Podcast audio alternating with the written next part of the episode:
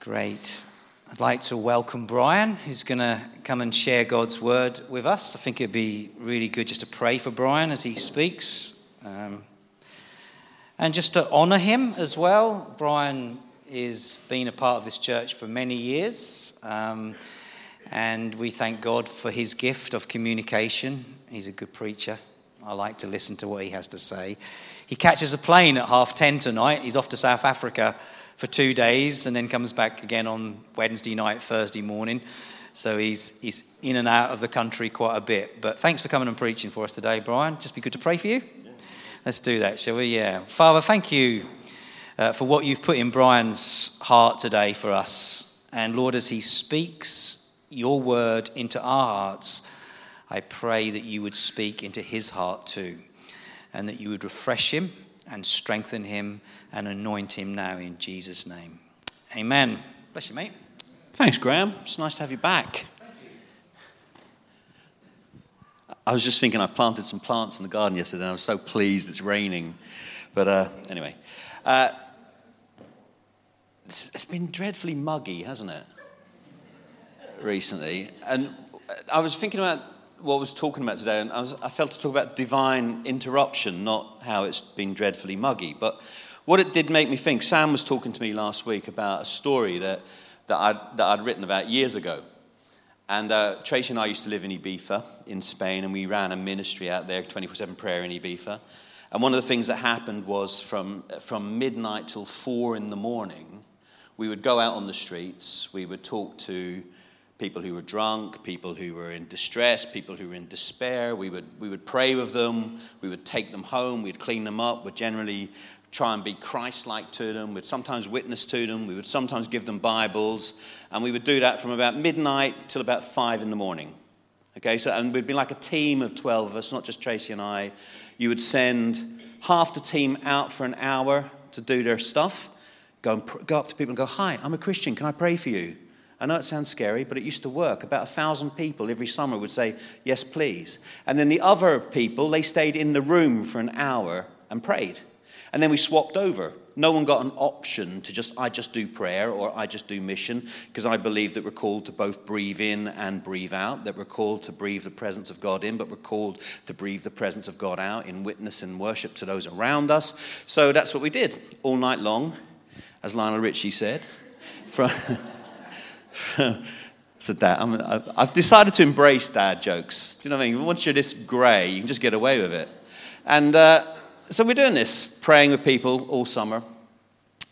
And uh, one, and you know, at the end of the evening, you'd do a little roundup prayer. You'd get everybody in the room. You'd talk about, oh, you know, I talked to this person. I shared Jesus with that person. I helped this person. I looked after this person. A great evening. But the reality is, at about five in the morning, you just want to get home and go to sleep. And so you, you kind of want to do one of these Dear Lord Jesus, please put your seal over all the work we've done tonight. Good night, I'm off. You know, that's the kind of prayer. So you've got the whole team in the room, and you're, you're kind of like there, and you're, you're just doing a little prayer. And so we're doing that one night. And we're just sitting down, and there's a knock on the door of the prayer room. I'm like, oh my goodness. You know, it's like quarter to five. And it was God at the door. He had vest on, shorts, flip flops, beads. And he said the most profound thing I'd heard in years. And it was, I'm really sorry to interrupt your meeting, but there's someone out here who needs help. It wasn't, you know, it was, a, it was a bloke asking for help, but he brought the voice of God. And I often think about that evening and that statement I'm really sorry to interrupt your meeting, but there's someone out here who needs help. And I genuinely believe that's what God continually wants to do. He wants to divinely interrupt our lives. He wants to knock on the doors of our everyday existence and say, Come with me. You see, for years, we say, Come, Holy Spirit. And I did that last week. And I believe we should do it as often as we possibly can. Come, Holy Spirit.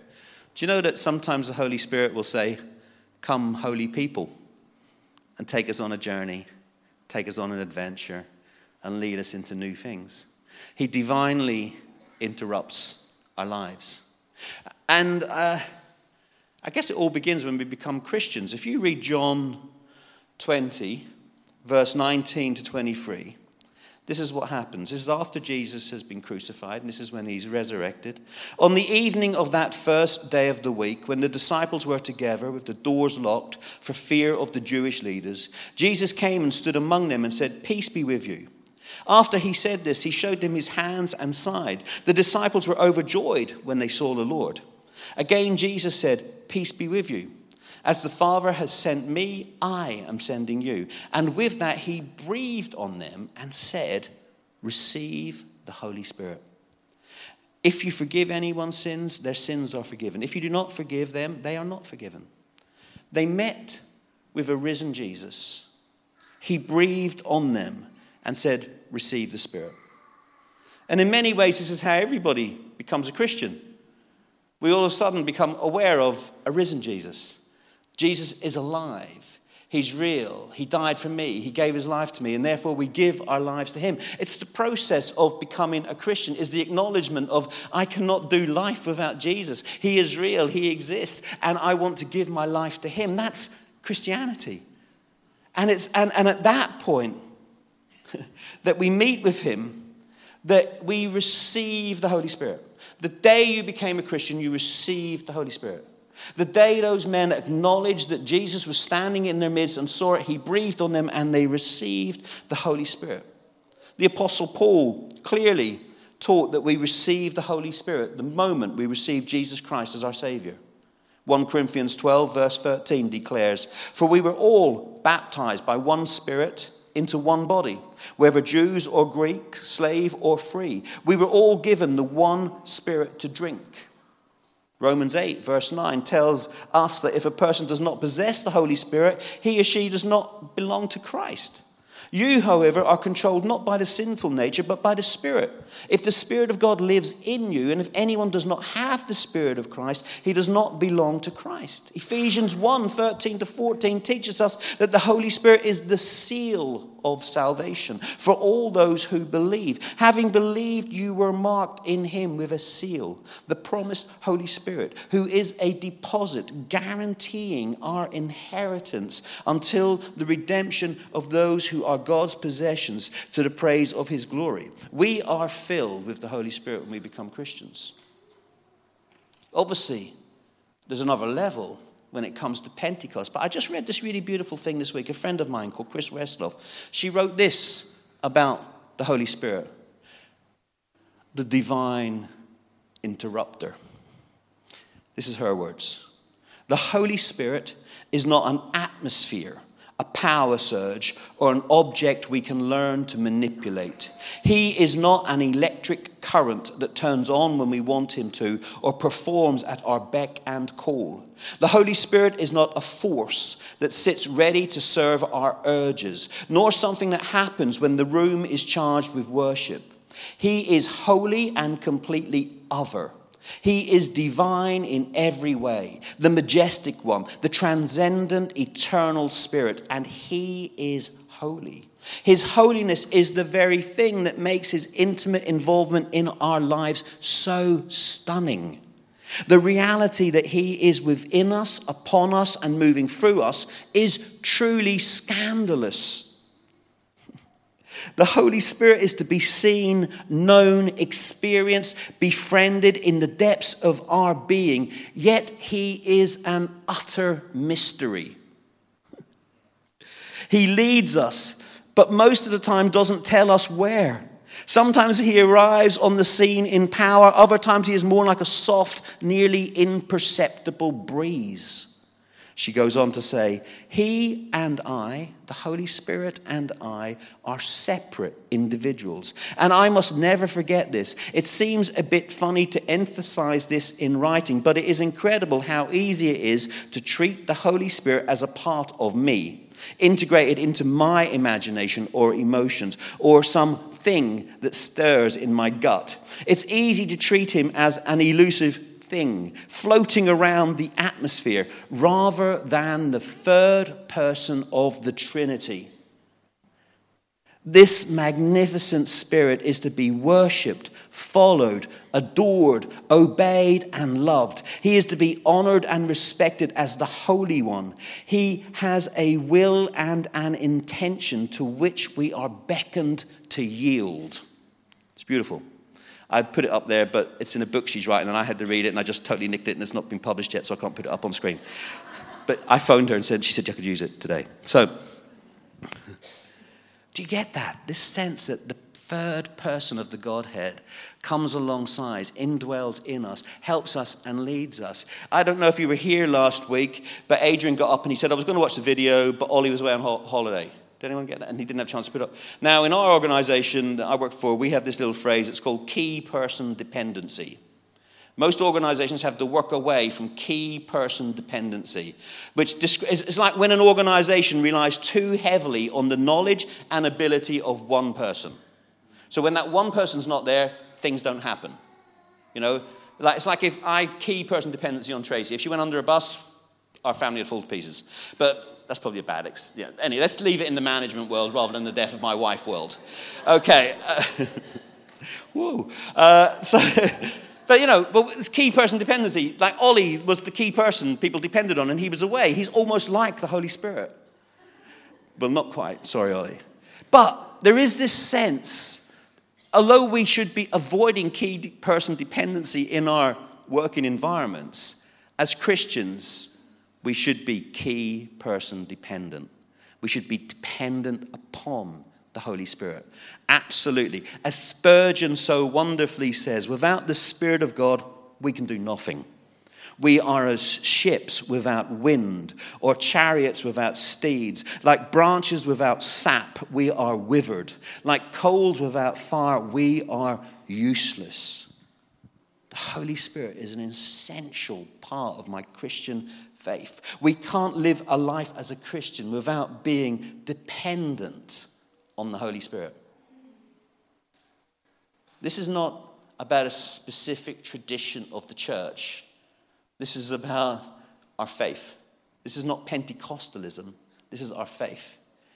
And then, of course, there does come a time of quickening, outpouring of the Spirit. We see that Jesus turns up in the room and he breathes on them and they receive. But then there's this kind of, there's an outpouring on the day of Pentecost. The disciples are all locked up in a room, still scared and frightened. And Acts 2, 1 to 7 says this When the day of Pentecost came, they were all together in one place. Suddenly, a sound like the blowing of a violent wind came from heaven and filled the whole house where they were sitting. They saw what seemed to be tongues of fire that separated and came to rest on each of them. All of them were filled with the Holy Spirit and began to speak in other tongues as the Spirit enabled them. Now they were staying in Jerusalem, God fearing Jews from every nation under heaven. When they heard this sound, a crowd came together in bewilderment because each one heard their own language being spoken. Utterly amazed, they asked, Aren't all of those who are speaking Galileans? Galileo, Galileo, can you do the fandango? But The Spirit of God fell on them. And do you know what happened? They were propelled out. The Spirit led them out. They were in an upper room praying. And when the Spirit comes, the Spirit always leads out. You know, when we're singing that song, why do our hearts pound? When come now, Spirit, fill the room, you make my heart pound. Why? Because when God's Spirit shows up, He takes us on adventures. Helen Keller said, Life is either a daring adventure or nothing. Doesn't mean we all have to go to Machu Picchu or we all have to go uh, velo railing or whatever. But our lives are, you know, there are moments where God wants our hearts to pound because He wants us to rely totally and absolutely on Him. And He wants us to become dependent on Him and He wants to send us out. In a world, right, where we actively withdraw, withdraw from risk and danger and where we are increasingly averse to risk I wonder who would have filled out the risk assessment when Peter got out of the boat. Yeah, Spirit lead me.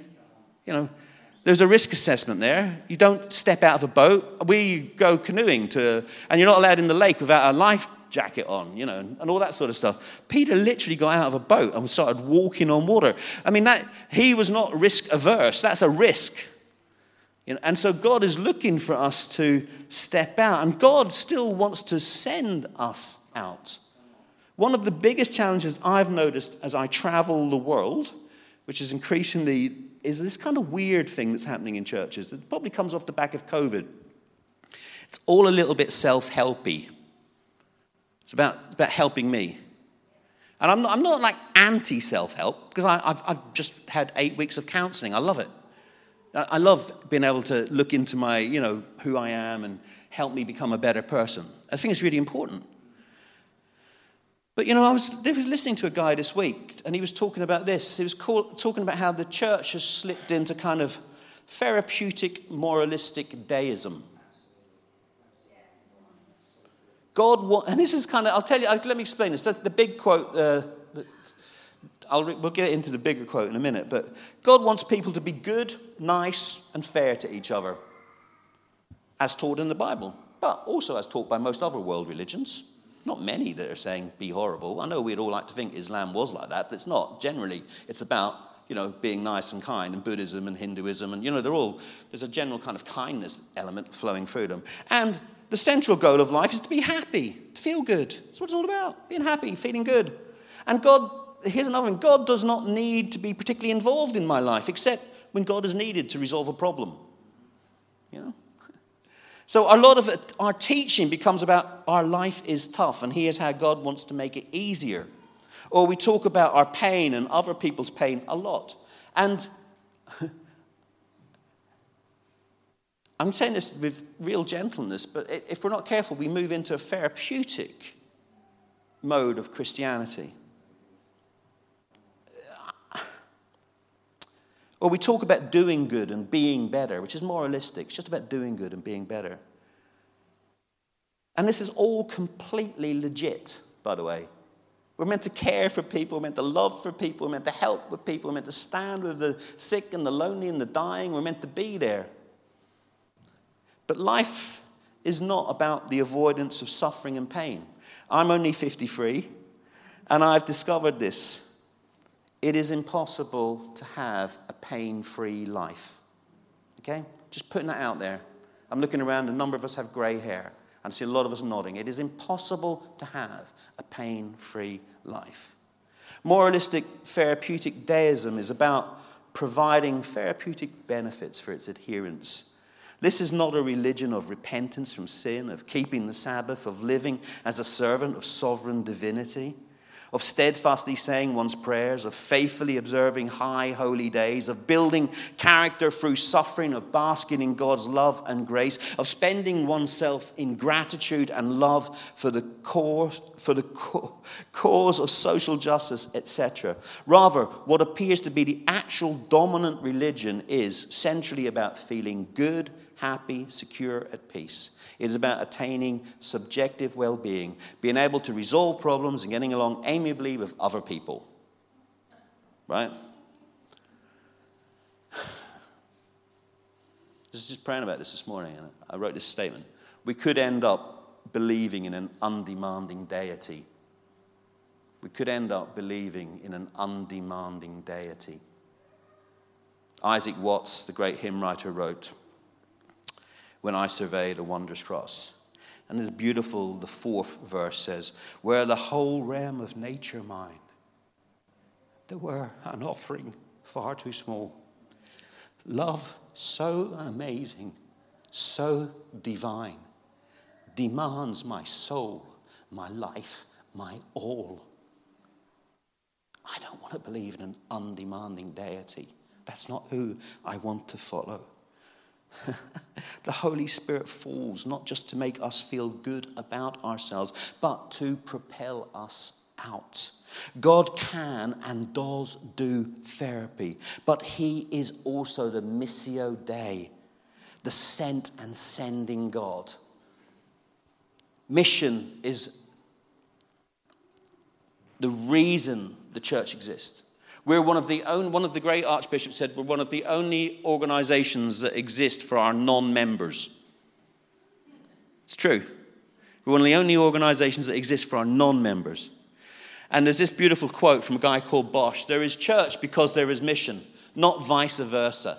To participate in mission is to participate in the movement of God's love towards people, since God is a fountain of sending love.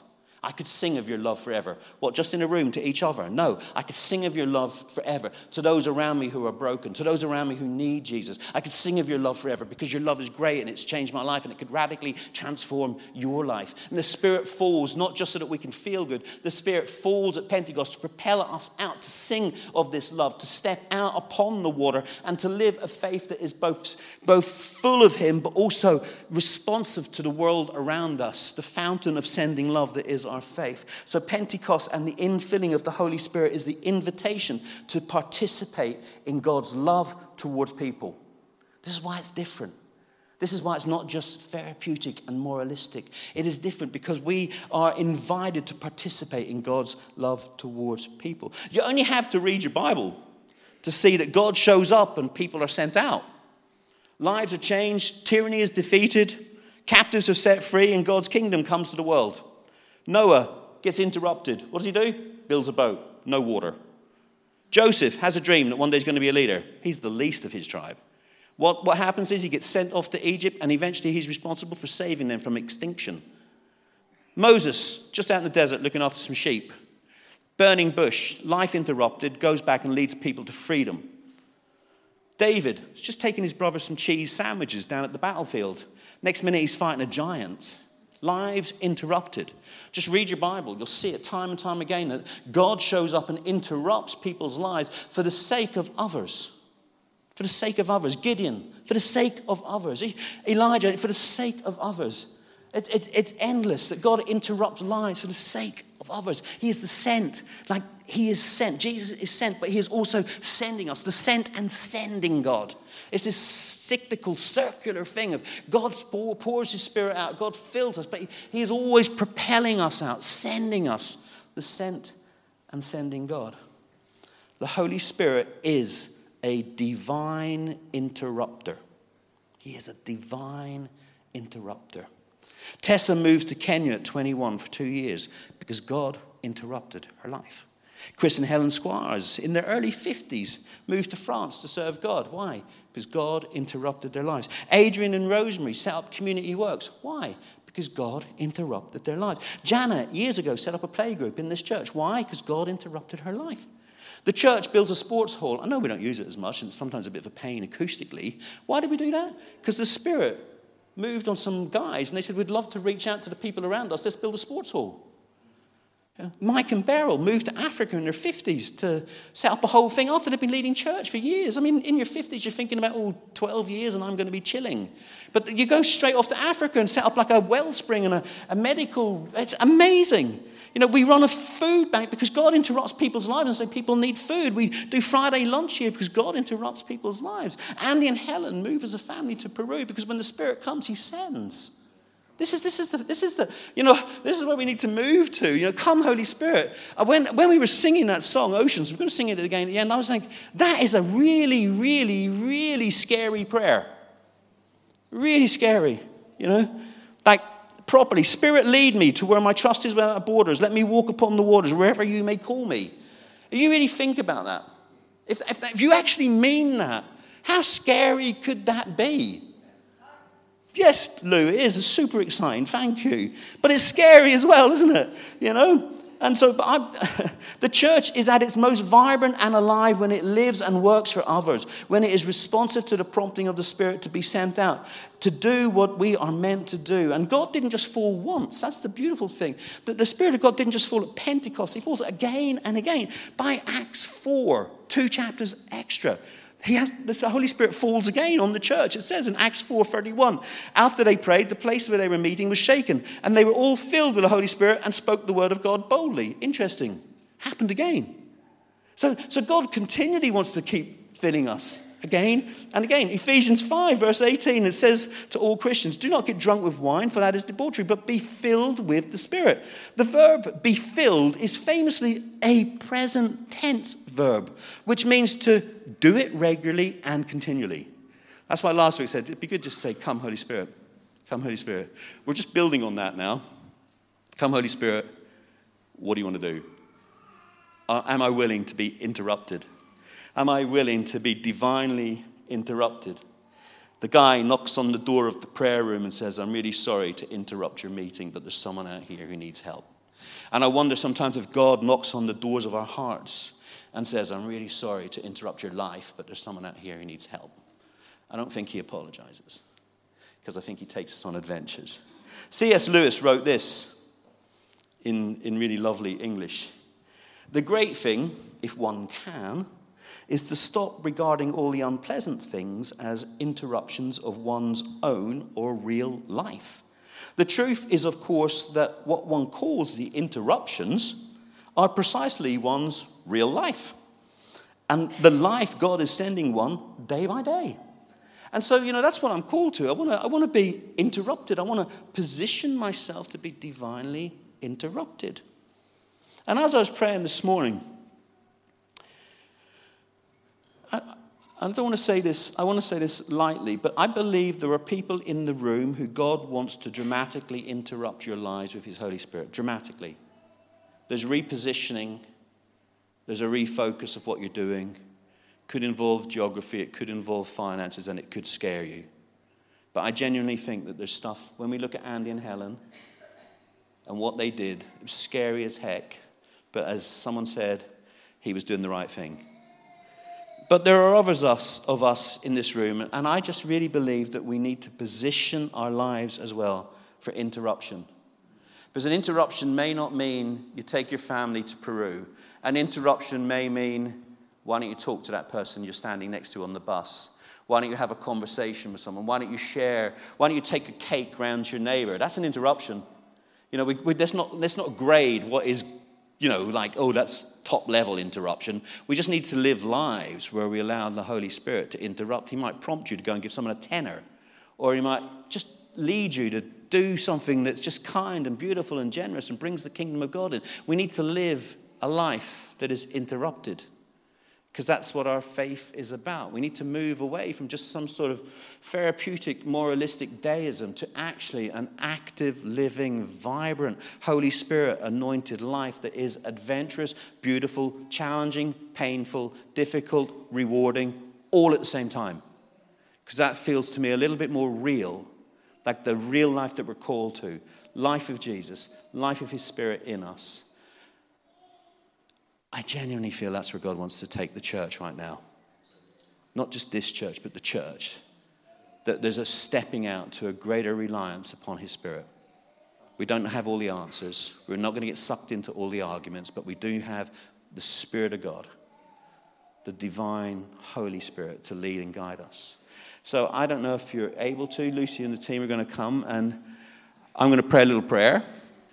I just want you to think about this. When we get to the line, Spirit, lead me where my trust is without borders. Let me walk upon the waters wherever you may call me. I just want you to really think about that as your prayer and what that would mean. What that would mean. And it could just mean, hey, I just need to be a better husband, you know? But it could mean so much more than that. And so someone just nudged their husband then. you only respond to that if the Holy Spirit nudges you, not your wife.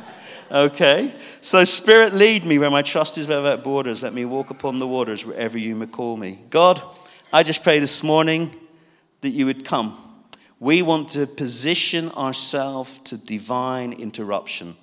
Lord, we want to ask that you would come and you would interrupt our lives, no matter how scary or, as Lou says, exciting that is. We will position ourselves to be interrupted by you. Lord, because we just it's not just about self help, it's about your kingdom, your will being built and established in your world.